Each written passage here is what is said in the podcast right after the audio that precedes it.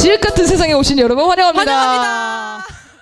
네, 사회를 맡은 김맹구입니다. 네, 지라프입니다. 네. 네, 오늘은 직면과 직면 대 회피에 회피, 네. 대해 이야기 나눌 시간을 좀 마련했고요. 네, 그러면 먼저 오늘의 사연을 극으로 만나본 후 바로 이어서 김태형 선생님의 강연을 들어, 들어보도록 하겠습니다. 먼저 오늘의 사연을 소개해줄 시사당만 청춘극단 끼를 큰 박수로 맞이해주세요. 전 달리기를 아주 잘해요. 바람을 가르는 빠른 발, 슉슉!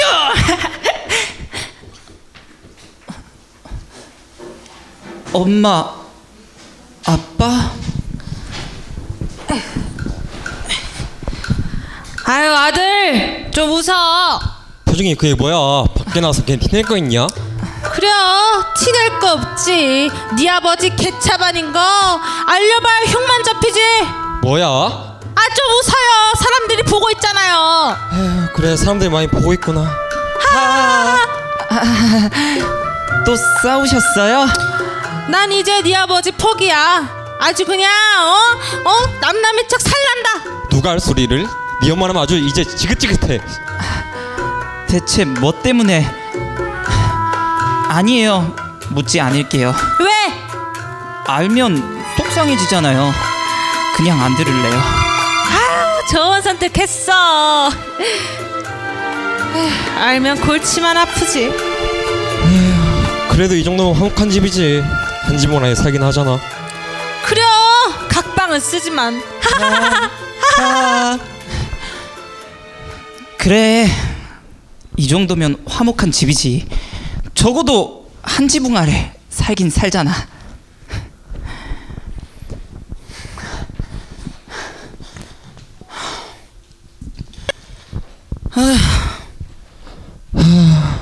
공부는 왜 하는지도 모르겠다. 공부하기 싫다고 하면 배부른 소리 난다 하고. 다들 그렇지 뭐. 요즘 세상에 안 힘든 사람이 어디 있겠어.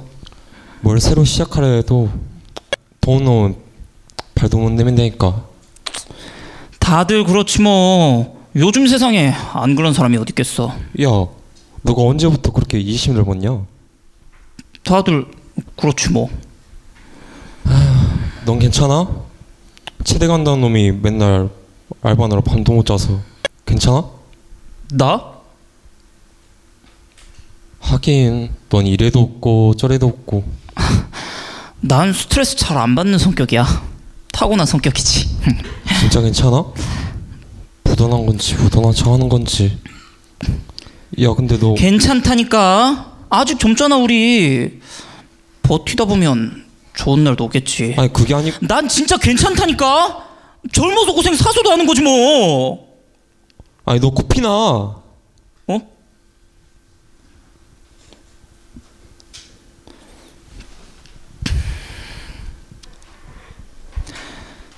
전 체대 입시를 포기하고 경영학과로 입학했습니다.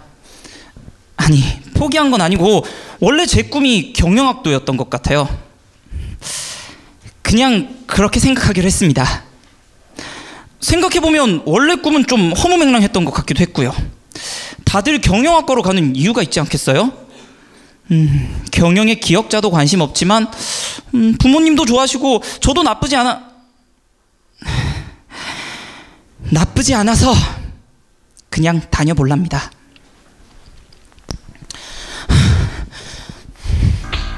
별빛이 내린다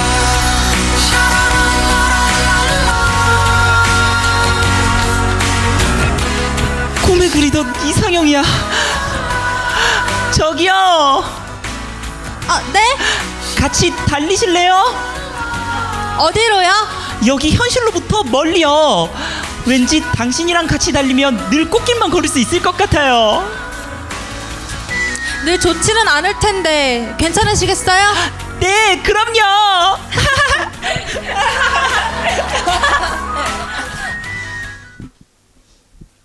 야 너 왜 그래? 아니야. 왜 그러는 거야? 말해줘야 알지. 아니라니까. 뭐가 문제인데? 왜 그러냐면 아니야. 야, 아, 그냥 묻고 넘어가게 해줘. 그럼 우린 계속 행복할 거야. 너 이상해. 왜 자꾸 그냥 넘어가려고만 해? 무서워서. 어? 아니야. 그냥 너랑 싸우기 싫어서. 너한테 싫은 소리 하기 싫어서. 아니야. 말해줘. 싸우게 되더라도 네 옆에 있을게. 정말? 난 싸우는 거 안 무서워. 풀면 되잖아. 나 못 믿어? 아니야. 믿어. 그게 말이야. 말해봐. 그게 아니야. 난 말 못해. 날 못 믿는구나. 미안해.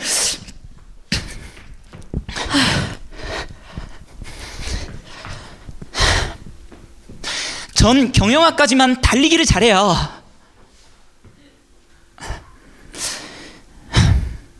아니요. 사실 도망치는 걸 제일 잘하는 것 같아요.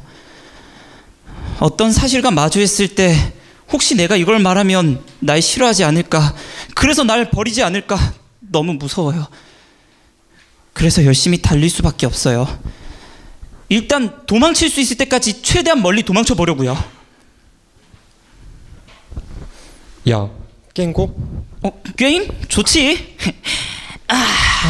머리 복잡하던 게임만 한 게 없지 그럼 야야 보스몹이다 죽여, 죽여, 아 진정 좀 해 너 게임할 때마다 날리더라 죽여, 찔러, 찌르라니까. 왜 그래 죽여, 죽이라고. 야 야야야 너 요즘 무슨 일 있어? 아니야, 없어. 하는 게 맨날 똑같이. 진정 좀해너 이상해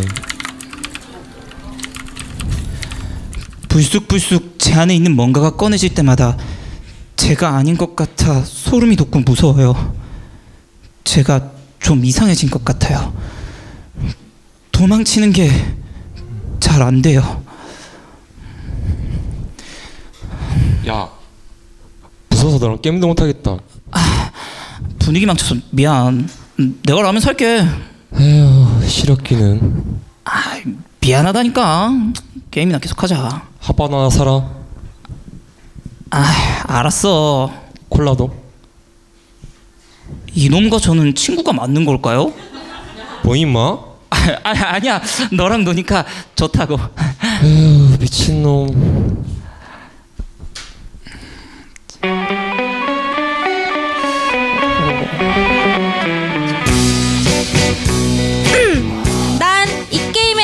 NPC. 당신의 캐릭터를 선택하세요. 아, 난 선량한 용사. 저런 선택할 수 없어요. 아, 왜? 나 이거 할래. 저런 선택할 수 없어요. 아씨. 그럼 용감한 기사. 저런 선택할 수 없어요. 아, 뭐 이래? 난 뭐 하라고? 당신은 선량하지도 용감하지도 않으니까요. 아니야. 음, 아, 이 캐릭터가 좋겠어요.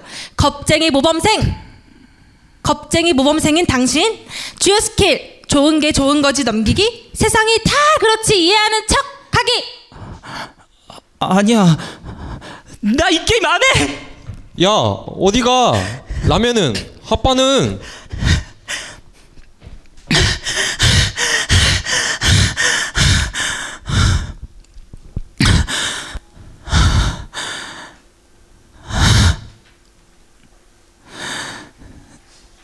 다시 친구한테 가야겠어요.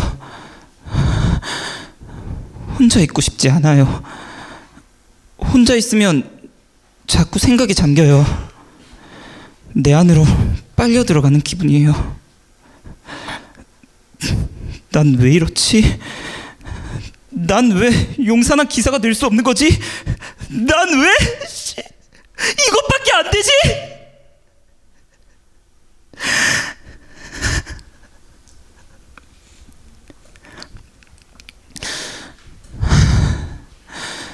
친구한테 갈게요. 아직은 혼자서 나를 마주할 용기가 없으니까요.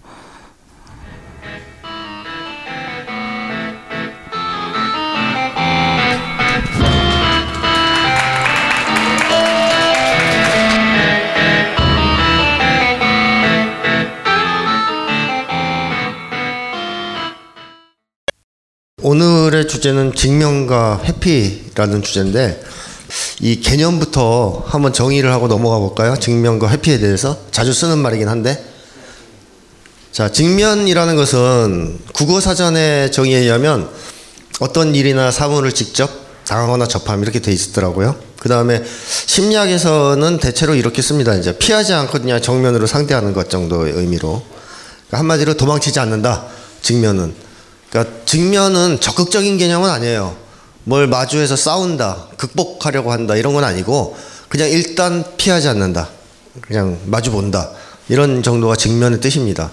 그래서 이것도 어렵기 때문에 이제 직면이 중요하다, 의미가 있다라고 얘기하는 건데 어쨌든 직면은 이렇게 정의를 하고 회피는 어떨까요? 회피.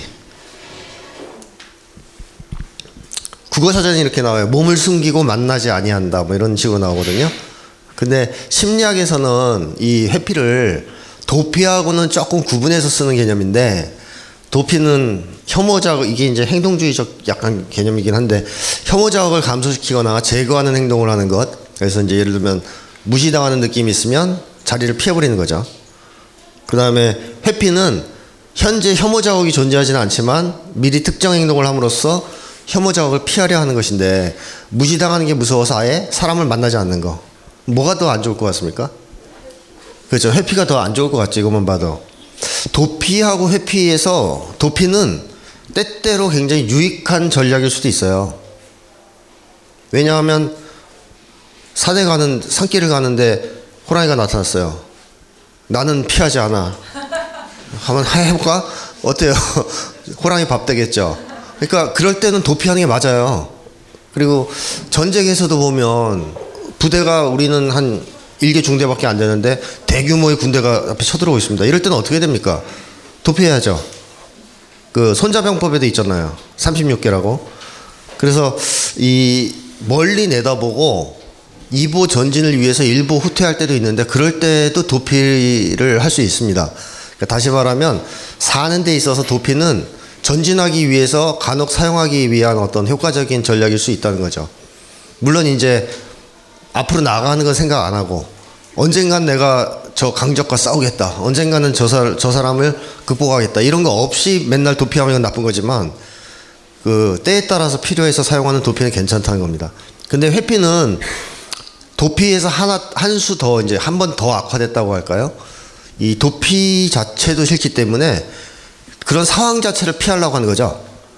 그러니까 호랑이를 만나서 도망치는 게 도피라면 호랑이 만날까 무서워서 등산을 안 가는 겁니다. 아예. 산에 아예 안 가는 거예요. 산 근처에도. 또 적과 아예 싸우려고 안 하는 거죠. 싸, 싸워서 질까봐 무서워서. 도피하는 것 자체가 싫고 힘드니까. 자, 어쨌든 회피는 음, 우리에게 더 어떻게 보면 나쁜 영향을 줄 수밖에 없다.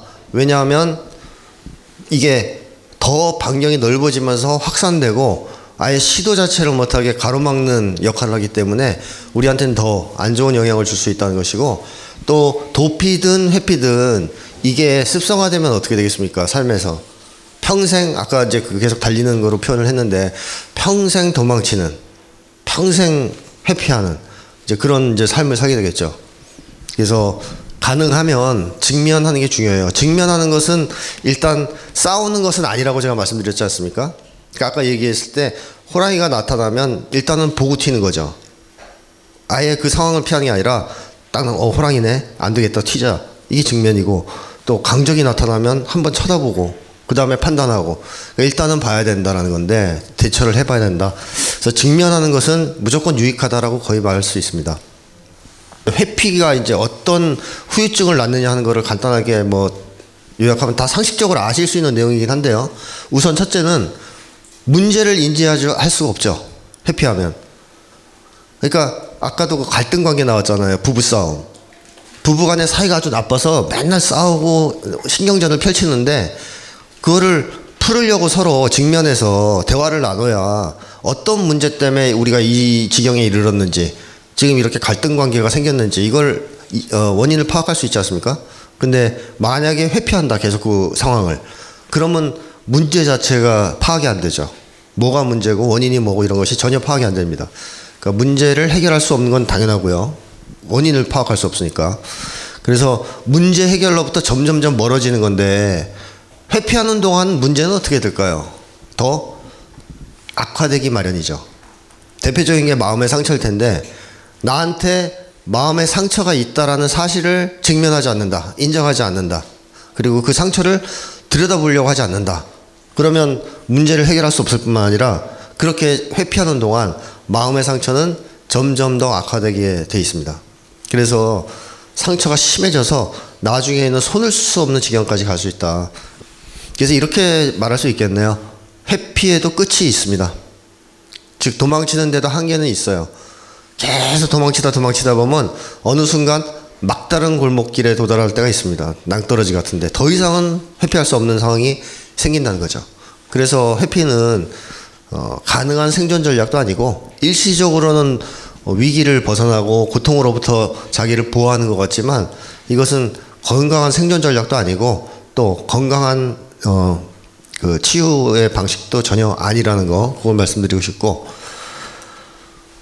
문제는 그러면 직면이 그렇게 좋으면 다 직면을 하면 되는데 왜 안 할까 하는 건데요.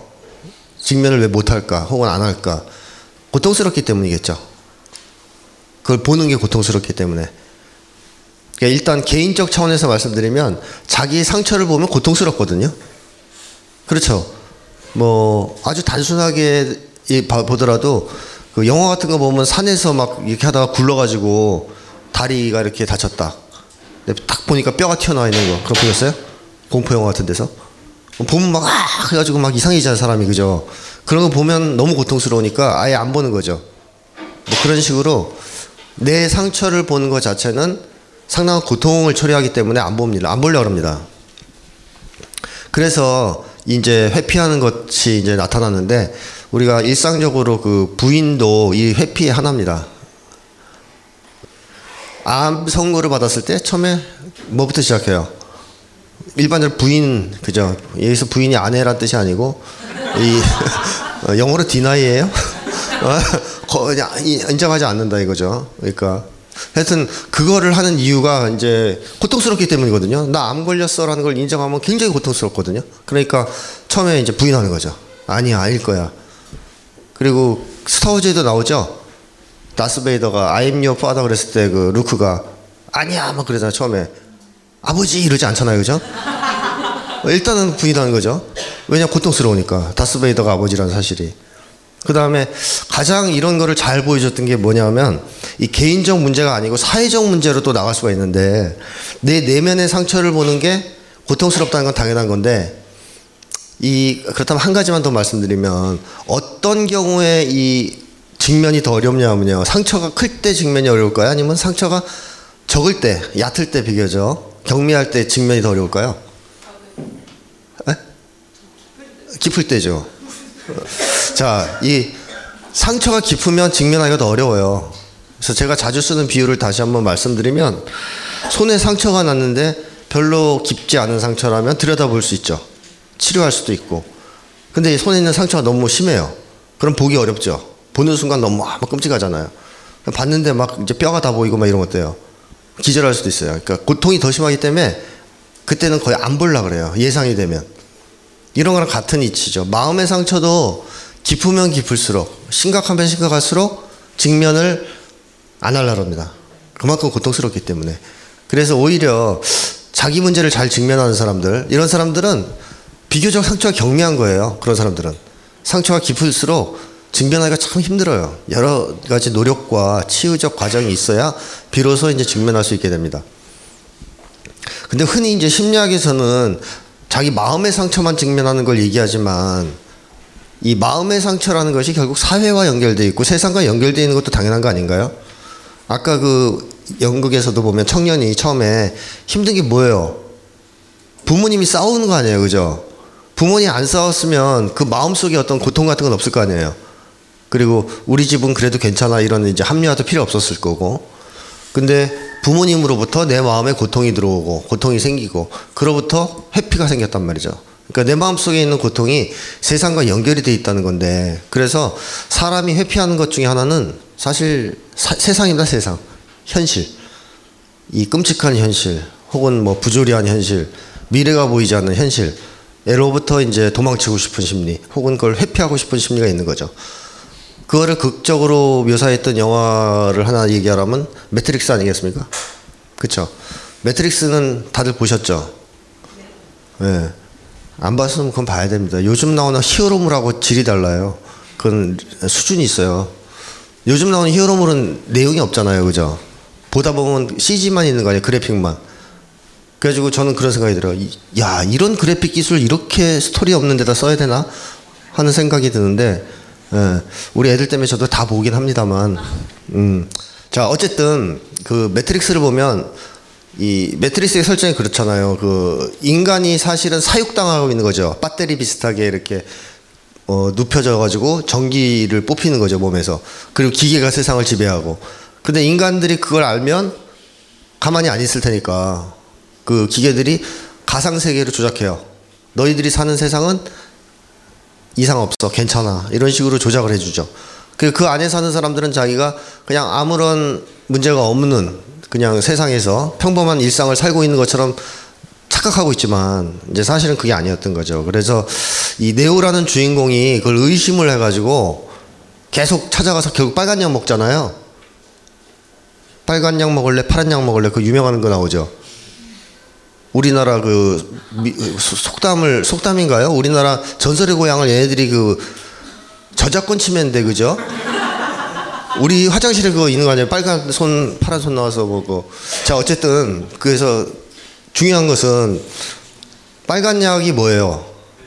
진실로 가는 약이죠. 그리고 파란 약은 회피하는 약, 거짓이에요. 그러니까 쉽게 하면 직면과 회피예요. 빨간 약이 직면, 파란 약이 회피. 이 좌익의 좌파 운동에 대한 어떤 지지인지 뭔지 몰라도 빨간 약이 직면입니다. 그래서 주인공이 빨간 약을 선택해요. 난 좌파가 될래. 빨간 약을 딱 먹었더니 진실을 알게 됐어요. 근데 주인공의 이제 자, 그 행동을 보면 우리가 이제 알 수 있는 게 인정을 하나요? 못하죠. 너무 충격적이라 인정을 못합니다. 막 토하기까지 하죠. 그러다가 이제 결국에는 받아들이죠. 시간이 지나자. 이제 그 정도면 회피는 아니에요. 처음에 너무 충격적이면 그 정도 반응이 있을 수 있습니다. 근데 문제는 그 영화에 나오는 그 사이펀가 하는 놈이죠. 걔는 직면을 해서 진실을 알았는데 그 뒤에 다시 회피하고 싶어 하- 하잖아요. 자, 어쨌든 영화 얘기는 이 정도로 하고 여기서 제가 말씀드리고자 하는 것은 네오라는 주인공이 현실 인식을 했을 때 왜 그렇게 힘들었을까요? 자기가 알고 있었던 세계, 믿고 있었던 세상, 이 완전 무너지는 듯한 느낌 있죠. 그거를 저희 세대 언어로 표현하자면 그런 겁니다. 고등학교 3학년 때까지만 해도 광주는 간첩들이 배후 조종한 폭동, 광주항쟁은 폭도들의 반란 이렇게 배웠고 믿고 있었잖아요. 근데 대학교 들어가서 광주 비디오 테이프 최근에 그 택시 운전사에서 나온 거 있죠. 그 독일 사람이 찍어온 거. 그게 이제 대학가에서 80년대 상영됐는데 그걸 봤을 때 충격이에요. 세상이 우르르르 무너지는 듯한. 전두환이 위대한 지도자에서 개새끼가 되는 순간 있죠. 막 죽이고 싶은. 근데 그것이 그 자체의 충격도 크지만 그 다음에 이제 우리에게 주는 강력한 부담감이라는 게 있습니다. 자, 지금까지 내가 알던 세상은 거짓이었고 잘못된 거였고 진실은 다른 데 있었다. 그리고 내가 알던 이 세상은 부조리하고 부정의하기 때문에 나는 어떻게 해야 될 것이다라는 압박감을 느끼죠. 무슨 압박감? 의무감 같은 게 생기잖아요. 광주 테이프를 봤으면 죄책감도 느끼게 돼요. 아, 저때 우리는 왜 못 도와줬지? 저 사람들 저렇게 죽어갈 때? 뭐 이런 거. 그 다음에 우리는 이제 어떻게 해야 되지? 저 서, 살인마들을 어떻게 해야 되지 않냐? 뭐 이제 이런 것도 있고. 뭐 하여튼 그런 거를 느끼면서 데모를 해야 될 것 같은 압박감을 느끼지 않습니까? 쉽게 얘기하면. 그 비디오를 봐도 아무런 하- 뭐 뒤에 따라오는 압박감이나 부담감 같은 게 없다면 아무 문제 없어요. 보고선 뭐 한동안 세계가 무너진 듯한 충격을 받고 고통을 경험하더라도 대부분 인정할 거예요. 근데 도망칩니다. 왜 이런 걸 틀어주는 거야? 1987에 나오죠. 그 이한열인가요? 그 주인공이 이제 한 여자 후배를 꼬셔가지고 만화 동아리인데 가서 광주를 보- 테이프 테이프를 보여주니까 나와서 뭘 하잖아요. 왜 만화 동아리에서 이런 거 보여주냐? 그건 뭐예요? 그 비디오 테이프를 부정할 수는 없고, 다만 문제는 그랬을 때 자기도 뭔가 해야 될 것 같은 압박감을 느끼기 때문에 나오는 거죠. 한마디로 이런 겁니다. 그러니까 진실을 알고 정의를 알면 싸워야 될 것 같은 부담감이 생겨요. 근데 그게 두렵죠. 왜? 싸우다 보면 두드려 맞을 일도 생길 테고 감옥도 가야 될 것이고 나중에 밥 먹고 사는데 지장도 있을 수 있고 그렇죠? 그런 게 이제 쭉 느껴지겠죠. 그러면 거기서 이제 스톱되는 거죠. 피하자. 모른 채 하자. 그래서 회피하게 되는 겁니다. 그 한국 사람들이 그렇게 해서 회피하는 문제가 한두 가지가 아닐 거라고 예상합니다. 이제 앞으로 이제 그런 것들은 더 다룰 기회가 있겠지만 어쨌든 회피의 원인은 고통인데 그것은 내 내면에서의 심적 고통만은 아니다. 이 사회가 주는 고통이 오히려 더 강력한 회피 요인이 된다라는 걸 말씀드리고 싶습니다. 그래서 우리가 직면을 해야 되는데 회- 더 이상 이제 도피하거나 회피하지, 않- 회피하지 않고 직면을 해야 되는데 직면의 대상은 뭐 미국 심리학에서는 이런 것만 얘기하죠. 나만 나 자신만. 그러니까 이건 저도 인정해요. 자기의 결함, 단점, 마음의 상처를 직면해야 된다. 뭐 100% 동의합니다. 근데 이것만 얘기하면 안 돼요. 더 중요한 것은 세상도 직면해야 됩니다. 아까 그 청년은 영국에서 고통받았던 청년은 뭘 직면해야 돼요? 부모님이 이상하다는 걸 직면해야죠. 어, 우리 부모님은 이상하다. 상태가 안 좋다, 둘이. 이런 것도 직면해야 돼요, 그대로. 그 다음에 이 사회가 경영학과를 가라고 압박하는 나한테 내가 가고 싶은 걸 포기하게 만드는 이 사회가 뭐가, 뭐가 문제인가. 그런 것도 직면해야 되고. 그 다음에 우리는 왜 분단체제 속에서 70년 동안 살아야 되는가. 이런 것도 직면해야 되고. 그런 수많은 것들, 세상의 모순, 부조리함, 이런 것들을 직면해야 됩니다. 이 두 가지는 밀접하게 통일되어 있습니다, 사실. 사람이 한 군데에서만 용감하고 다른 데서는 비겁한다는 게 있을 수 있겠어요? 그거는 성격의 일관성이라는 측면에서 보면 불가능해요. 집에서 애 패는 놈은 밖에서도 어, 딴애 패고 그러는 거지. 집에서 자기 애팬 사람이 밖에 나가서 애들 막 사랑하고 물론 이제 위장하려고 그러는 경우는 있겠지만 인간성이 그렇게 변하는 게 아닙니다. 상당한 일관성이 있어요. 그래서 사람이 한 군데에서 회피를 하는 사람은 다방면적으로 다 회피하는 스타일을 가진다고 봐야 되겠고 반대로 직면하는 스타일의 사람들은 기본적으로 직면합니다. 뭐든지 피하지 않습니다. 그렇다면 참 이게 이 직업을 공유하는 사람들한테 죄송한 얘기지만 수많은 심리 상담가들, 수많은 심리학자들은 자기 자신은 되게 직면을 잘하는데 세상 얘기 너무 안 하시죠. 진짜 직면일까요, 그게? 전 의심이 아니라 확신합니다. 가짜라고. 진짜 자기를 직면하는 사- 학자들이라면 세상도 직면할 것이고 세상과도 싸울 겁니다. 그렇지 않은 심리학은 가짜입니다. 제가 볼 때. 그리고 거꾸로도 있죠. 세상은 직면하는데 자기 문제는 철저히 외면하는 사람도 있어요. 가짜 진보? 가짜 뭐 그런 사람들 있죠. 누, 누가 떠올라요? 음, 뭐 그런 그런 사람도 있을 수 있어요. 근데 그런 사람들은 가짜잖아요, 가짜. 결국에는 배신합니다. 결국엔 배신해요.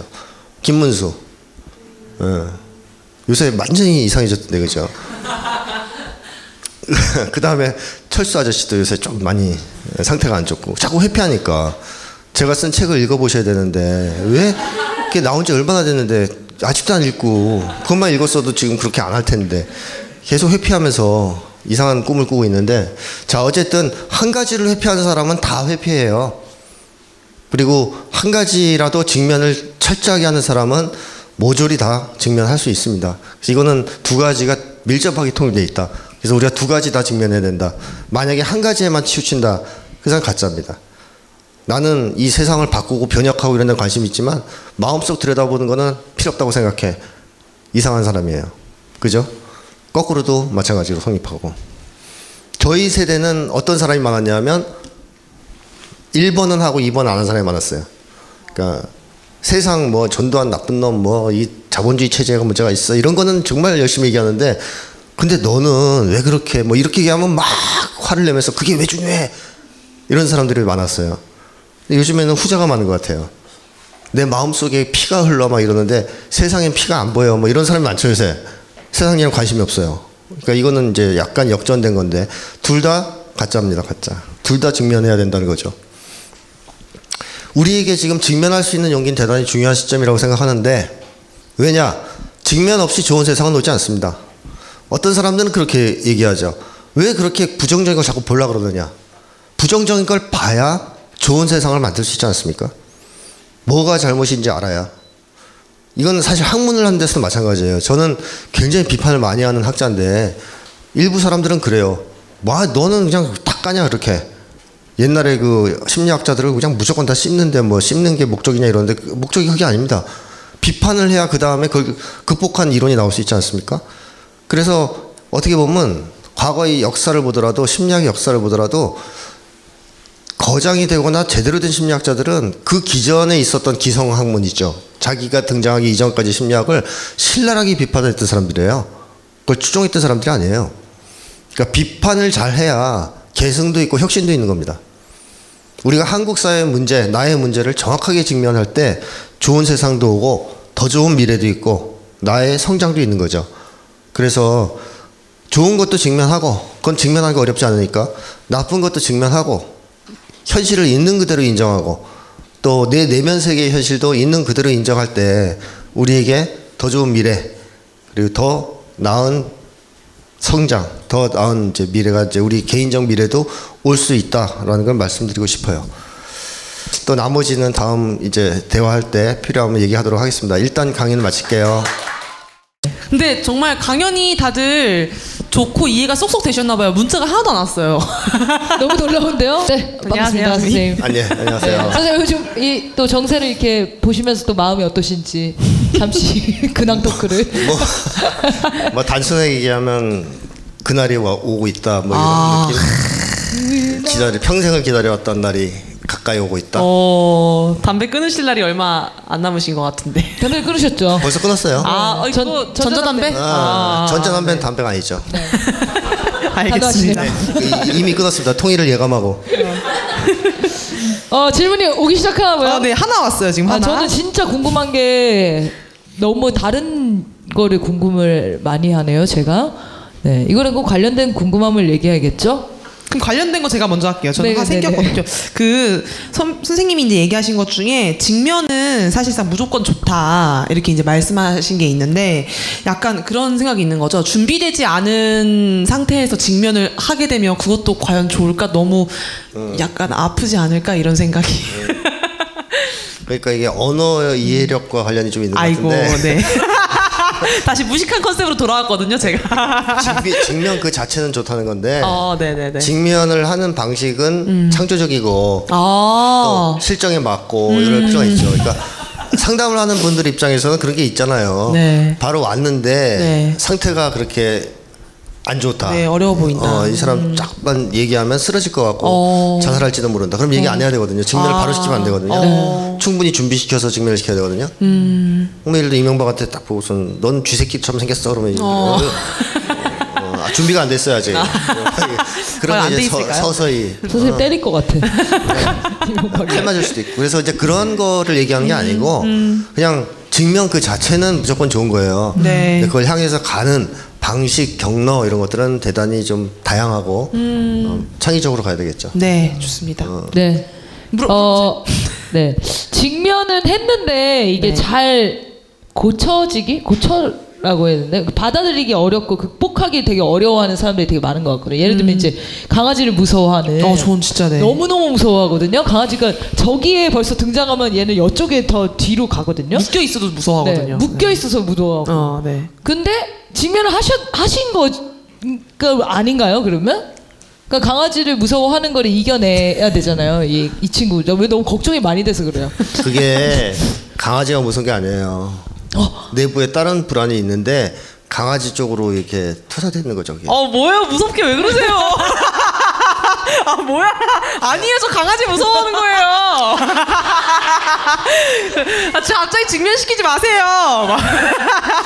어, 처음 들어보는데요, 야 깜짝아. 더. 처음이 아니라 어 그러네. 정신의학 책이나 많은 걸 읽어보시면 네. 공포증이 전이 된다는 얘기 나오잖아요. 아, 개공, 개공포증을 치료하면요. 그 다음에는 이제 고양이로 가든 거미로 가든 가거든요. 네. 그러니까 근본적인 걸 건드리지 않으면 옮겨가요 대상을. 그러니까 근본적 불안, 내적 불안이 해결이 돼야 해결되는 거예요. 오랜만에도 당황한 모습 마치 성춘남의 1회 모습 보는 것 같은 아유, 느낌인데요. 아, 그냥 전형적인 정말 개 때문에 생긴 공포증은 치료가 금방 돼요 오히려. 그러니까 강아지한테 옛날에 물려서 아, 아버지가 무서워해서 네네네, 아빠가 아버지가 무서워해요. 강아지를 엄청 무서워해가지고 그때부터 계속 같이 무서워한다고 본인은 알고 있거든요. 네네네. 음, 갑자기 심리 상담. 그것만 그것만으로 되는 게 아니라니까. 딴 것도 생각해봤는데 오래 네. 오랫동안 나름 그 심리학적인 이해도 있었고 노력도 했는데 금방 개선이 안 된다면 그렇게 단순한 문제가 아닐 수 있어요. 오늘 밤에 좀 다시 꿈꿀 것 같아요. 오늘 밤에 개 나오는 꿈 같아요. 분석하셔야죠 또. 네. 아, 지금 속속들이 문자가 좀 오고 있는데, 네. 어, 이게 있네요. 직면은 어떻게 학습되고 훈련될까요? 이게 이제 있습니다. 네. 어떻게 하면 직면을 잘 할 수 있는지 단계적인 방법을 물어보는 것 같은데. 아, 그런 네. 거예요? 네. 그 예를 들면 자기는 직- 뭘 직면해야 되는지 자체를 모를 수 있는 거잖아요. 뭐 마음, 그러니까 얘 이- 이런 경우죠 지금 강아지가 무서운데 뭘 직면해야 되지 다 다 한 것 같은데 이런 상태면 그거를 이제 어떻게 끌어내거나 고민을 어떻게 해야 될지 그게 좀 어려운 것 같아요. 어, 그 혼자서 하기 어렵죠. 네. 쉽지 않죠. 그래서 거울이 좀 필요하죠. 그 비춰주는 사람도 필요하고 누군가가 뭔 얘기를 했을 때 듣기 싫은 얘기들을 들으려고 하고 네. 생각해보고 그런 자세가 필요하겠죠. 그래서 혼자 살면 직면도 잘 못해요. 왜냐하면 자기가 자기를 들여다볼 수가 없으니까. 물론 이제 똑똑한 사람은 혼자서도 하겠지만 그것도 쉽지 않기 때문에 관계 속에서 보통 대인 관계나 이런 데 속에서 지적받거나 사람들이 약간 피하거나 할 때마다 물어보는 것도 좋죠. 네. 그러니까 내가 지금 뭐 한 행동이 너를 좀 기분 나쁘게 했냐? 네. 라든가 이런 걸 물어보면 그 중에서 몇 명은 피드백을 줄 수가 있지 않습니까? 이제 그런 과정에서 이제 직면할 수 있는 게 있는데 사람들이 상당수는 그렇지 않고 이렇게 행동하는 것더라고요. 그래서 사람들이 내가 말하니까 싫어하는 것 같은 표정을 졌다. 어. 그러면 찍 이제 위축돼 가지고 네. 아무 말도 안 한다든가 눈치를 보고 그 다음에는 안 나간다든가 그 모임에 이런 경우가 있는데 네. 그러면 이제 회피 쪽으로 갈 수 있잖아요. 그러니까 그럴 때 이제 내가 한 말에서 기분 나빠하신 표정을 지은 것 같은데 왜 혹시, 그런지. 혹시 왜 그랬는지 얘기해 줄 수 있냐? 그렇게 물어보면 사람들이 또 정중하게 얘기를 해주는 편이죠. 어. 그렇게 해서 자기가 직면할 수 있는 거를 스스로 이렇게 찾아나갈 필요가 있습니다. 음.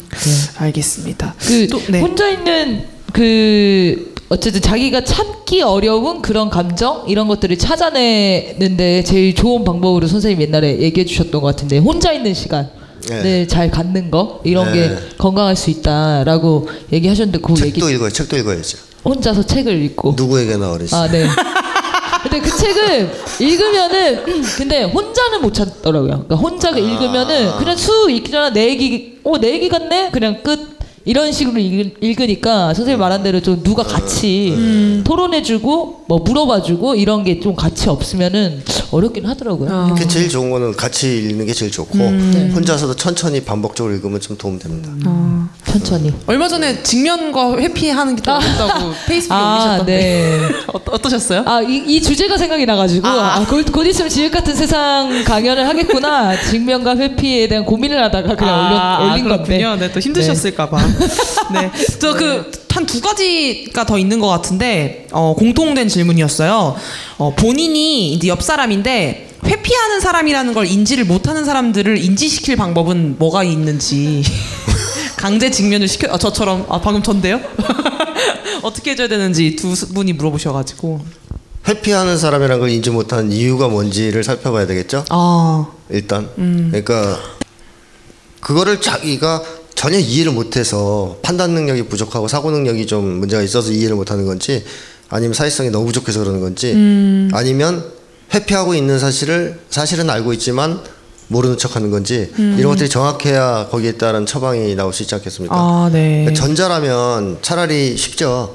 알려주면 되고 계속 이렇게 확인시켜주면 증거를 제시한다든가 네. 그런 것들을 하면 돼. 제일 좋은 것 중에 하나는 비디오 찍는 건데 비디오요? 그러니까 몰카 아, 몰카라 그러면 안 되고 그거는 요즘에 심리학에서도 많이 쓰고? 관찰 경찰도 많이 써요. 어. 경찰들이 요새 술 취한 사람들을 집에 데려다 줄 때 꼭 찍는다 그래요. 어. 카메라로 난동 부리는 거. 그럼 이 사람들이 그런 데잖아 깨면 나는 절대 술 먹고 그 정도까지는 안 해.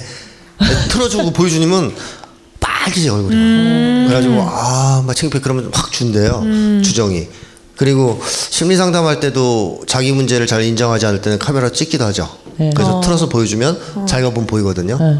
그러면 어 막 이런 게 있어요. 그래서 그런 방식도 있을 수 있고 그거를 찍으란 뜻은 아니고 네네. 그 사람 앞에서 그런 역할들을 해줄 필요가 있다. 이렇게 좀 계속 remind 시켜주고 그게 1번인데 그러면 대체로 받아들이는 쪽인데 이제 2번이 문제죠. 고도한 사람들 회피하는 것을 무의식적으로는 어느 정도 이미 감지하고 있는데 아닌 척하는 경우 네. 그럴 경우에는 이제 상당한 전략과 노력이 필요하죠 그런 사람들에 대해서 어, 알겠습니다. 저희가 이게 일반 사람들이 할 수 있는 건 아니죠. 상담사가 필요하고 좀 전문가의 그런 영역으로 봐야 되나요? 뭐 그런 것도 있을 수 있고 일반인들도 그런 데 대한 나름의 입장이 있으면 이렇게 딱 던져놓는 게 있잖아요 상황에 네. 도저히 피할 수 없는 상황 옛날에 그런 게 있었다 그러죠 뭐 이제 독립운동을 하는데 글을 안 배우려고 어. 길을 쓰면서 도망다니는 사람이 있었대요 어. 그래서 그 당시에 지휘관이 그 사람한테 글을 배우라고 해봤자 소용이 없으니까 음. 이 전달을 한 거죠. 이거를 읽고 명령을 완수해라. 그 한글로 써준 거예요. 어, 이 사람 이 사람. 글을 모르잖아요. 어, 그러니까 네. 주변 사람들한테 물어보는데 아무도 안 가르쳐줘. 이미 다 이제 얘기를 들은 거예요. 음. 그러니까 이 사람이 난리가 난 거예요. 이 사람 은 굉장히 충실한 사람이거든요. 명령을 잘 완수하는. 근데 결국 과업을 완수하지 못했어요. 음. 어. 그래서 가서 울면서 제가 한글을 모른다 사실. 어. 그랬더니 한글을 익힐 필요가 있다는 사실을 이제 이해하겠느냐? 어. 네. 이런 상황에 몰아넣으면 직면이 가장 효과적이죠. 어, 네. 방법을 정말 섬세하고 창의적으로 해야겠네요. 네. 아니면 이제 클린턴처럼 계속 전략적인 인내를 하면 화성 15호를 쏜다고.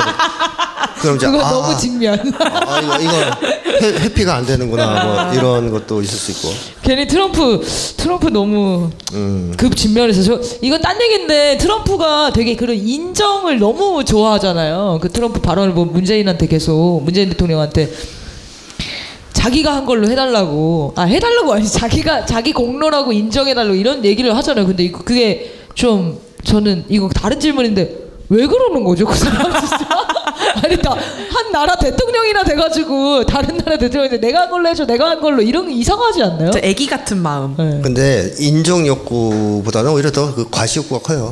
어. 내가 잘했다. 아, 내가 잘했다. 나 이렇게 잘했으니까 너도 그렇게 생각하지? 뭐 이런 쪽이 더 커요. 트럼프는 이제 과시가 이제 거의 그 아. 삶의 기본인 사람이랄까. 아, 네. 엄청 과시하는 거 좋아해요. 네. 자기 잘났다는 맛에 사는 건 사람이죠. 알겠습니다. 하나 더 할까요? 네. 네. 그 아까 극과 연거, 연결된 질문이 될 수 있을 것 같아서. 근데 이분은 글을 쓰시다가 모르겠어요, 유유 뭐 이렇게 저한테 사연을 보내주셨네요. 네, 보내셨는데. 네, 오랜만에 단- 사연 읽어보죠. 네, 읽어볼게요. 딴딴딴 BGM, 네, 아유, 너무 좋네요. 엄마가 딴. 아빠랑 관계가 안 좋으셔서 매번 싸우시는데 저한테 화풀이를 하고 저는 계속 제 탓인 것 같아서 괴로워요. 엄마가 아빠랑 사이가 안 좋으니까 나라도 엄마 곁에 있어드려야 하나라는 생각에 꿈도 포기해야 하나라는 생각이 들어서 힘들기도 하고요.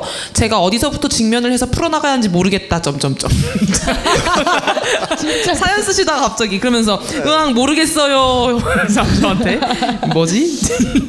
어떻게 해야 되나요, 이분? 뭐 많은 조언을 해드릴 수 있겠지만 우선 최우선적으로 직면해야 되는 것은 부모님에게 심리적 포로가 되어 있다는 사실을 직면해야죠. 어. 그 상황에 포로가 되어 있잖아요. 부모님들이 싸우는 상황. 그리고 그 상황이 왜 자기 책임입니까? 어. 그뭐 부모님 싸우는데 양자에서 뭐 이간질을 했어요? 아니면 뭐 전혀 잘못이 없는데. 네, 잘못이 네, 없죠. 네. 음. 근데 이제 대체로 애들은 그런 생각을 해요. 어릴 때일수록 부모님이 싸우면 나 때문에 그런 게 아닐까. 어. 그리고 부모들이 지나가는 말로 한 번씩 툭 던질 수도 있잖아요. 쟤 봐라 너 닮아서 뭐 이런 식당하고 뭐 그런 게 있으면 자기 잘못이라고 생각을 하는데 이게 이제 무의식 깊이 고착이 되면 성인이 돼서도 계속 부모님이 사이가 안 좋은 게 나도 책임 있지 않을까. 그게 또 나이가 먹으면 바- 이제 한 단계 진화하죠. 어떻게 진화하냐면 내가 저 문제를 해결할 수 있을 거라는 구원자 의식 같은 거. 그래서 내가 떠맡아야 돼. 어, 내가 해결할 수 있어. 근데 이제 결론은 거예요. 어릴 때도 이 사람은 부모님으로 인해서 손해를 봤고요 인생에서 그 아동기다운 아동기를 보내지 못했을 테고 네. 지금 커서도 인생이 저당 잡히고 있잖아요. 그러니까 그 사실을 직시해야죠. 어. 내 인생이 부모님으로 인해서 막대한 피해를 입었다는 사실을 직시하고 이 심리적 포로 신세에서 빨리 벗어나야 된다 이런 거죠. 이제 싸우는 건 나와 별개의 문제다. 내 책임이 있다 하더라도 그것은 부차적이다. 그러니까 알아서 싸우시고 해, 이혼하셔라. 이렇게 이렇게. 근데 그게 재밌는 게 그런 부부는요 죽어도 이혼을 안 네, 해요. 이혼 안 하시죠. 자식들이 이혼하라 그러면 막상 또 이혼을 안 해요. 그래서 이혼서를 준비해 놓고 있다가 도장 몰래 싸울 찍어. 때마다 이렇게 이렇게 싸우지 마시고. 그냥 헤어지셔서 평화, 평화를 찾으셔요. 이러면서 이제 계속 들이민다든지 직면을 자꾸 시켜야 돼요. 둘이서 필요로 하는 거예요. 싸우는 거는 아, 뭐 이제 쉽게 하면 학대 피학대든 그게 뭐든 간에 병적인 관계를 서로 필요로 하기 때문에 지금 안 헤어지고 싸우는 거 아니에요? 그런 얘기를 부모님한테 해드리는 것도 부모님한테 직면이 되는 그러니까. 거- 방법인 거죠. 그렇죠. 좀 충격적이긴 해도. 네. 근데 이제 그런 그런 경우에 놓인 친구들은 대부분 그러니까 착한 마음이라고 해야 되나요? 그런 개, 개인주의적이고 막 이기적이라고 좀 생각을 하더라고요. 그러니까 부모님 관계에서 자기가 그거를 손을 놓으면 우리 엄마 아빠는 그럼 어떡하냐 이런 얘기를 하는 친구들이 되게 많은데 요, 음. 맞아요. 이런 친구를 어떻게 해야 될까요? 그게 그 제가 청남에서 얘기했는데 그냥 아이, 상담 가능하지 않은가? 알죠, 알죠. 알죠, 알죠. 알죠. 알려주세요. 아, 아는데 얘기를 안 하죠. 저를 배려해서 저희 요새 너무 어. 질문 만들려고 좀 머리가 그러시군요. 네. 부모 자식 관계 역전 아니에요. 그러니까 자식이 부모를 걱정하는 거 아니에요. 네. 부모가 자식을 걱정하는 게 아니고 그 사람들은 평생 그렇게 산 거예요 어릴 때부터. 정서적으로 부모 노릇을 하면서 네. 부모를 걱정하면서 어저께 한판 또 하셨는데 아침에 괜찮으실까? 먼저 걱정하고. 그래야 돼요? 네. 아니면 아니죠. 부모가 일어나서 우리 애 잘 자고 있나 해야 돼요. 그래 후자죠. 그게. 정상이잖아요. 그렇게 네. 우린 자랐어야 되는데 그렇지 않고 잠 잘 못 자고 아침에 일어나서 부모님 살아 계신가? 다친 데는 없으실까? 심기는 편안하실까? 이러고 인생을 살아왔으니 지금도 똑같은 심리에 묶여 있는 거거든요. 그거 착한 거 아니 아니라는 네. 거예요. 사람들이 제가 착한 얘기가 나왔으니까 제가 오죽하면 착한 아이 컴플렉스란 말도 만들고 네. 뭐 순둥이란 말도 쓰고 하는데 착함과 착한 아이 컴플렉스는 구분이 돼야 됩니다. 음. 이 착함이라는 것은 정의와 항상 같이 가요. 어. 정의. 착한 사람은 정의로워요. 근데 착한 아이 컴플렉스가 있는 사람은 정의롭진 않아요. 음. 그냥 당하는 거죠. 좋은 사람. 당하죠. 왜냐하면 사랑을 받지 못할까봐. 부모가 날 버릴까봐. 어. 부모가 날 미워할까봐. 사랑을 못 받아봤기 때문에 그런 공포로 인해서 착한 행동을 하려고 하는 거예요. 부모님한테 차- 인정받으려는. 음. 네. 그건 착한 게 아니죠. 맞아요. 진짜 착한 아이는 어떠냐면 부모님이 그렇게 말도 안 되는 짓을 하면 혼내주죠. 네 요구할 수 있어요. 어, 뭐라고 당당하게 네. 음. 얘기하고 혼내주죠. 왜 버림받을 거란 두려움이 없기 때문에. 어, 그래서 이혼 서류는 필수예요. 가정 가정 불화 있는 집에는 복사 많이 해서 갖고 있어야 돼요. 네. 자꾸 찢으니까 또 주변 이- 여기 이만큼 있어요. 그러면서. 아. 네. 네. 알겠습니다. 한 두 가지 정도만 더 하면 좋을 것 같아요. 어, 잠시만요. 이게 이게 하나 있네요. 주변에 어, 본인을 직면한 사람이 있어요. 굉장히 스스로를 분석해서 직면했는데 거기까진 참 좋은데 본인의 상태를 자꾸 매일매일 설명하고 자신에 대해 알고 있으니 기분을 맞춰주길 바란다. 이럴 때는 약간 피곤한 상태인 거죠? 이럴 때는 어떻게 대해줘야 하나요? 그 사람은 이제 네. 사랑이나 인정을 받고 싶은 욕구를 네. 이용하는 거죠. 심리학 지식을. 그죠. 그걸 이제 어허. 분석하고서 뭐 그걸 가지고 동정받고 인정받기를 원하는 거죠. 어, 그걸 직면해야 되겠죠. 몇몇 질리신 표정들이 지금 다들 기가 차는 표정들. 주변에 한 분씩은 네. 또 이런 분들이 이게 방송을 듣다 보면 좀 그렇게 되더라고요. 네, 네. 자꾸 자기 분석을 하게 되고 분석을 한 거를 막 설명을 하고 언니? 아니 아니 아니 그, 그런 사람이 있는데 아니에요? 아는 사람 중에 네, 아는 사람 중에 네, 그런 네, 사람이 네. 있다고요. 네 하나만 그러니까 할까? 예, 서- 예. 설명은 좋은데 네, 네, 네. 설명은 할 필요가 있는데 그 사람이 그걸 그 극복하기 위한 노력을 하는 것이 병행돼야 어. 사람들이 넋두리라고 생각을 안 하거든요. 어, 아 그래 맞아 넋두리가 그쵸. 되면 안 돼. 근데 이제 그런 노력은 전혀 안 하면서 맨날 그 얘기를 한다 만날 어, 때마다 네네. 두달 세 달 돼도 바뀌지 않고 그러면 이거는 아까 얘기했듯이 사실은 그걸 이용하는 거예요. 어. 하나만 더 할게요. 이거 진짜 꼭 해야 돼요. 왜냐하면 이제 이분이 뭐라고 보내셨냐면 회피를 너무 오래 해서 직면하기 힘들 때는 어떻게 해야 할까요? 이렇게 보내주셨는데 그 다음에 세 번 연속으로 안 읽어주시네요. 이제 안 쓸 거예요. 이렇게 보내주셔서 근데 지금 보시면 세 번 넘게 질문하셨는데 그러니까. 네, 제가 다 아, 질문을 선택을 안 해서 냉정하겠네요. 네, 이번에는 꼭 읽어야겠네요. 네. 네. 그것도 해- 그것도 해피잖아요. 뭘요? 세 번 이상 알고줘서 안 쓴다는 것도. 어머, 뭐가 뭐가 이거 자체도 회피래. 뭐라고? 지금 이분 누구지? 여기 회피의 바다예요?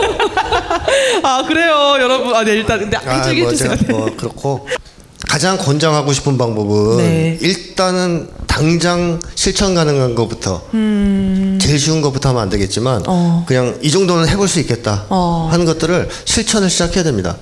사람이 몸으로 이제 직접 실천하면서 네. 깨나가는 것만큼 효과적인 방법은 없어요.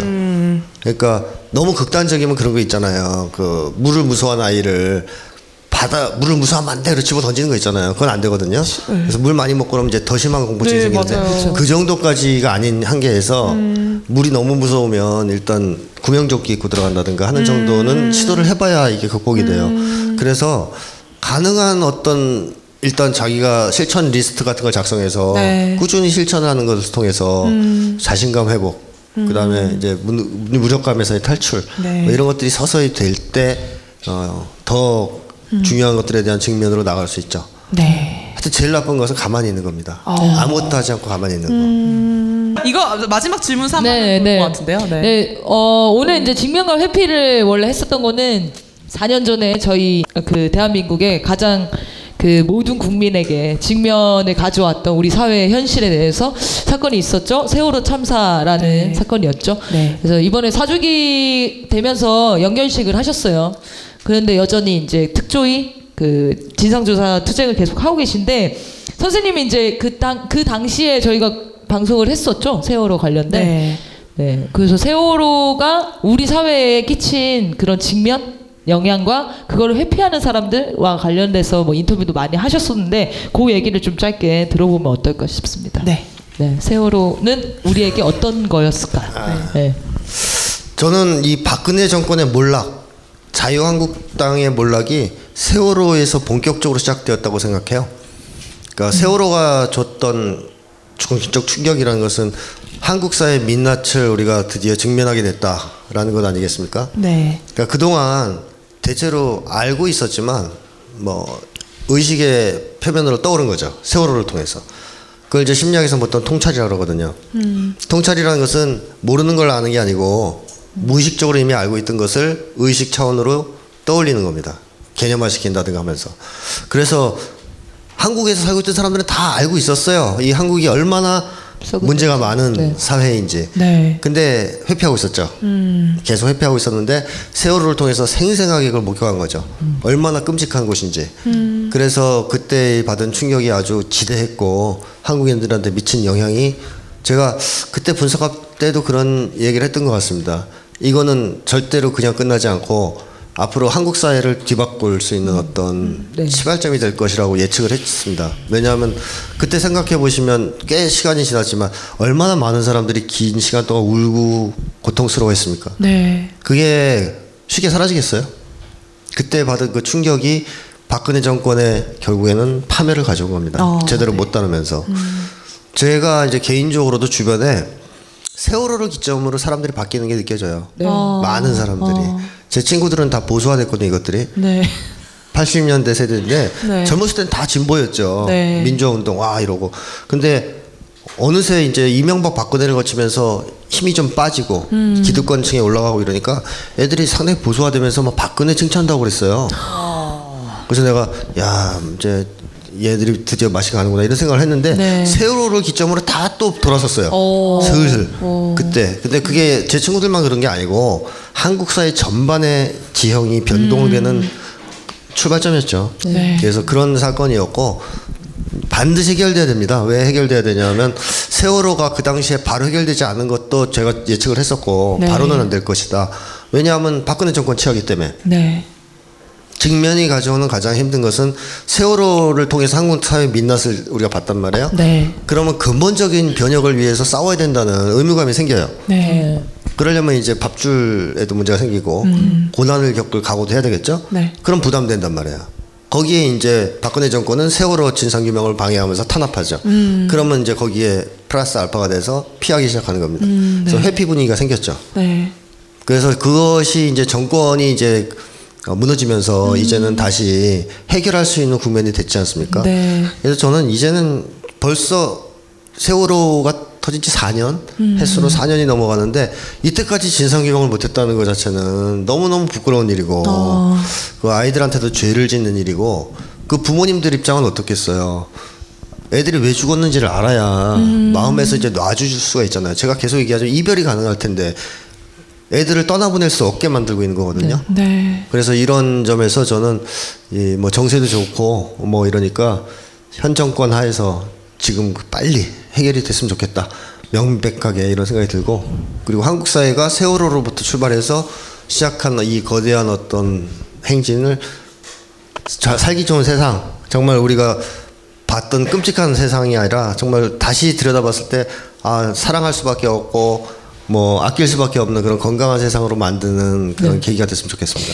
네. 세월호가 참 이렇게 힘든 시간들이긴 했는데 그 시간들을 거치면서 사실 정말 대한민국에 좋은 사람들이 많았구나도 확인했었던 것 같거든요. 4년 동안 끝까지 싸우는 사람들과 같이 연대하는 사람들도 많이 만날 수 있었고 얼마 전에 이제 사주기 또 집회를 갔, 추모제를 갔었는데 굉장히 많은 분들이 오셨더라고요. 네, 또. 여전히. 네. 네. 저는 계속 이어지는 것 같아요. 더 큰 힘으로 나아가고 있다는 좀 생각이 듭니다. 네. 그래서 하나만 더 질문을 하면은 어, 어쨌든 내일 이제 정상회담을 앞두고 이 얘기를 안 할 수는 없을 것 같아가지고 저는 한반도의 70년 역사상 되게 큰 또 하나의 직면이 다가오는 것 같은데 그 중에 음, 그거를 저희가 끝까지 하지 않았던 직면 중에 저는 하나가 북한이라는 존재에 대한 인정과 이해 였다고 생각하거든요. 그거를 계속 끊임없이 부정하면서 통일도 뭐 정상적인 사회도 어 뭐 어떤 것들도 다 뭐 빨갱이 논리로도 뭐 없어지기도 하고 탄압받기도 하고 좀 그랬던 것 같은데 이 정상회담이 가져올 또 하나의 직면은 뭐가 될 것 같은지 선생님의 또 고견에 들어보도록 하겠습니다. 한 방에 뭐 되지는 않겠지만 크게 무너지는 계기는 되겠죠. 근데 한국인들이 참 재미있는 게 이게 재밌다고 표현하면 좀 그렇긴 한데 지구상에서 가장 북을 미워하잖아요. 그렇죠. 근데 이 지구상에서 가장 북에 대해서 모르잖아요. 네. 그러니까 한국인들만큼 북에 대해 무지한 사람들이 없죠. 네. 왜 일단은 그렇게 얘기할 수밖에 없냐 하면 정보를 접할 수가 없습니다. 그쵸. 북과 관련된 정보를 접할 수가 없어요. 네. 뭐 자주 갔다 오셔요? 한 번도 달에 안 한, 가봤어요. 한 달에 한 두세 번씩? 못 가, 저도 못 가봤어요. 그 다음에 외국인들은 다 가는데 어, 북쪽 드라마는 자주 보십니까? 북드 뭐 이런 거 다운받아서 어, 소름 돋았어요, 저 지금. 아 선생님 유행 어, 어, 미드는 괜찮은데 북두가 이상하지? 아 북두 중 어, 중드 깜짝아. 그러니까 미드는 우리 보잖아요. 네네네. 일드도 보고 근데 북드는 못 보잖아요. 네. 그러니까 제가 이 얘기를 하는 이유는 우리가 미국이나 일본 같은 나라에 대해서 인상을 형성하고 태도를 형성하는 것은 조중동 보고 형성한 게 아니에요. 네. 그 영향은 거의 별로 없고 직접 우리가 갔다 와서 체험한 거 또 미국 드라마 소설 문예 작품 읽은 거 또 미국의 워싱턴 포스트 보고 내가 이제 생각한 거 이런 게 종합돼서 네. 그 나라에 대한 견해를 갖게 되는 거거든요. 그럼 우리도 이제 북에 대해서도 그런 과정을 거쳐서 거쳤어야 되잖아요. 네. 조중동의 그런 어떤 기사들 말고 현송월을 기관총으로 쏴주겠다 뭐 이런 거 말고 그냥 북드, 북쪽 드라마, 북쪽 소설, 북쪽 신문, 북쪽 인터넷 네. 접하고 틈나는 대로 북쪽 사람을 만나고 네. 갔다 오고 이래야 이제 우리가 북에 대한 견해가 형성되는 건데 그런 점에서 세계에서 가장 불리하죠. 차단돼 있으니까. 그래서 제가 개성공단에서 일하셨던 분들 만나뵐 기회가 있었는데 그분들 얘기가 그렇습니다. 그분들은 한국인들 중에서는 가장 북쪽 사람들을 잘 아는 분들이에요. 어. 왜냐 10년간 같은 사무실에서 일을 했던 분도 만났어요 제가. 네. 그러니까 여직원 하나가 그냥 자기를 아빠처럼 생각하고 오. 맨날 사무실에 앉아서 같이 근무를 한 거예요 10년 거의. 그럼 북쪽 사람들을 가장 평범한 북쪽 사람들을 오랜 시간 접한 거 아닙니까? 네. 근데 개성문화 사람들이나 책도 뭐 읽어보신 분들은 아시겠지만 한결같이 하는 말이 한국인인 북을 하나도 모른다. 북맹이다 이런 얘기를 하잖아요. 네. 그러니까 정보가 접해지니까 그동안 우리가 얼마나 몰랐는지를 알게 됐다는 건데 네. 근데 이제 제가 아까 첫 서두에 말씀드렸듯이 그런 상태인데도 불구하고 제일 미워해요. 전혀 그러니까 모르는데 예, 제가 예전에 예를 들어서 그런 거랑 똑같은 거잖아요. 이웃집에 사는 아저씨를 엄청나게 미워하는데 얼굴도 못 봤어요. 누군지 몰라요. 그럼 우리가 미친 거 아닌가요? 이 적개심이 이상한 거 아니에요? 그 아저씨가 이상한 게 아니잖아요. 아저씨는 아무 죄가 없는데. 네. 자, 그래서 극단적으로 얘기하면 한국 사람들은 그런 식의 병적인 어떤 증오가 있어요. 어. 비합리적 증오. 미워해야만 되는 거죠. 아주 단순하게 얘기하면 그런 거랑 같은 건데 사실은 반에서 왕따 당하는 아이가 있다. 맨날 일진들한테 맞는 애가 있다. 그럼 나도 미워하는 거야, 걔를. 네. 일진한테 잘 보이려고. 우리도 그렇게 살아온 거 아니냐. 한국의 독재 전력, 권력, 파쇼 권력이 북을 증오하라고 가르쳤고 아, 증오하지 않으면 때리니까 그냥 증오했을 뿐 우리의 주체적인 사고와 판단에 의해서 북에 대한 견해가 형, 형성된 것은 아니다라는 것이고요. 네. 또한 가지는 똑같은 얘기지만 사회주의에 대한 태도도 똑같아요. 한국 사람들은 사회주의하면 다 싫어하잖아요. 근데 사회주의에 대해 제일 무지하거든요. 어, 한국 사람들이. 두 분은 어때요? 사회주의가 어떤 것인지 이론 교육을 받으신 적 있습니까? 없죠. 한 번도 배워보신 적 없죠? 사회주의는 다 그 일하다가 다 같이 가난해지고 막 그런 건데 그러니까. 사회 시간을 배운 것 어, 같은데. 어, 어, 근데 저도 80년대 대학 다닐 때 딱 한 번 막스 레닌주의 비판 이런 이제 교양 과목 들은 건데 맨날 욕하는 거예요 그런 얘기. 음. 그거 말고는 사회주의가 뭔지 가르쳐 준 걸 본 적이 없어요. 네. 제도권 교육에선. 그래서 이제 숨어서 저희 때는 다 봤죠. 어, 네. 막스가 쓴 책, 레닌이 쓴 책 보고 사회주의가 뭔지 이해하고. 자 그렇게 해서 싫어하는 거는 괜찮아요. 어. 그렇게 다 봤는데 알고 싫- 나서도? 알고 나서 어, 싫은데 싫으면. 그건 괜찮아요. 근데 한국 사람들 모르잖아요. 네. 근데 너무 너무 싫어하잖아요. 사회주의, 빨갱이. 그것도 아까랑 같은 거죠. 어. 이건 정신병적 증오예요. 비합리적 증오고. 그래서 제가 볼 땐 이제 그것을 벗어날 때가 됐다. 우리나라의 대통령이 빨갱이 대장을 만나는 이 시국에 그래서 뭐 이제 아니 또 미국도 트럼프도 그 빨갱이 대장을 만나서 이제 인류의 미래를 서로 잘해보자 이러고 있는 시, 시국에 네. 우리가 이 정신병적인 증오와 편견에서 벗어나서 객관적이고 현실적인 인식을 향해 나아갈 때가 됐다. 그래서 이제 제일 중요한 것은 우리가 아무것도 몰랐다는 것을 직면하는 거 아니냐. 어. 어. 인정하고 네. 그래서 비우고 이제 싹 비우고 새로 출발해서 연구하는 거죠. 네. 네. 네, 그렇습니다. 무지를 직면하는 거군요. 네. 네. 군대 갔다 오신 분들이 제발 직면했으면 좋겠어요. 갔다 오면은 맨날 북에 세- 북에 대해서 제일 많이 아는 사람인 것 같이 하니까 군대가 북쪽에 있었대요. 그래서 맨날 이제 이런 그 강연 듣고 이런 게 막 그런 내용들이 그렇겠죠. 한국 남자들은 그 군대 갔다 온 거 굉장히 그 뭐 이렇게 이렇게 하잖아요. 네. 근데 사실 다 싫어하거든요. 군대 갔다 온 네, 것은 엄청 싫어해요. 엄청 엄청 괴로워요. 네. 그 아- 아니 자기들 말대로 군대가 그렇게 좋은 곳이고 뭐 추억이 어린 곳이면 군대 꿈을 왜 꿔요? 한국 남자들 다 군대 꿈 꿉니다. 네. 악몽으로. 재입대하는 꿈. 군대 재입대 네, 네, 이등병으로 군대 트라우마. 그 좋으면 또 가지. 정말 트라우마네요. 다 트라우마 있어요. 그러니까 군대에서 학대당했다는 거거든요. 군대 생활이 너무 힘들고 끔찍했다는 거고. 근데 거기서 만들어진 자기의 지식은 정상적 지식일까요? 네, 아니죠. 그래서 군대 얘기는 좀 하지 말라 그랬어요. 그 고통스러워. 차라리 미투. 나 이병일 때 상, 상병이나 이렇게 이렇게 했다 이제 미투를 하시는 게 낫죠. 아, 그러니까 아, 꼭 그런 친구들이 꼭 스무 살짜리, 스물한 살 이런 남자애한테는 빨리 군대를 가야 된다고. 맞아. 군대 갔다 와야 사람 된다고 오히려 더. 정말. 그게 이제 그죠. 군대 가야 나처럼 정신, 정신이 망가진다 그러는데. 네, 그래서 오늘은 여기까지 좀 얘기를 나눠보고 네. 네. 선생님이 또 이제 한반도의 문제와 대한민국의 문제와 개인의 문제까지 전 사회를 다 통틀어서 네. 직면과 회피를 좀 얘기해 주셨는데요. 좋은 말씀 해주신 선생님께 큰 박수 부탁드리겠습니다.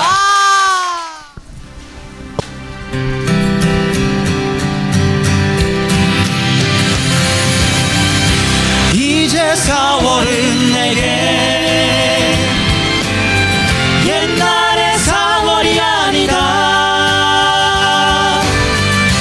이제 바다는 내게. 지난 날의 바다가 아니다. 눈물을 털고 일어서자고 쉽게 말하지 마라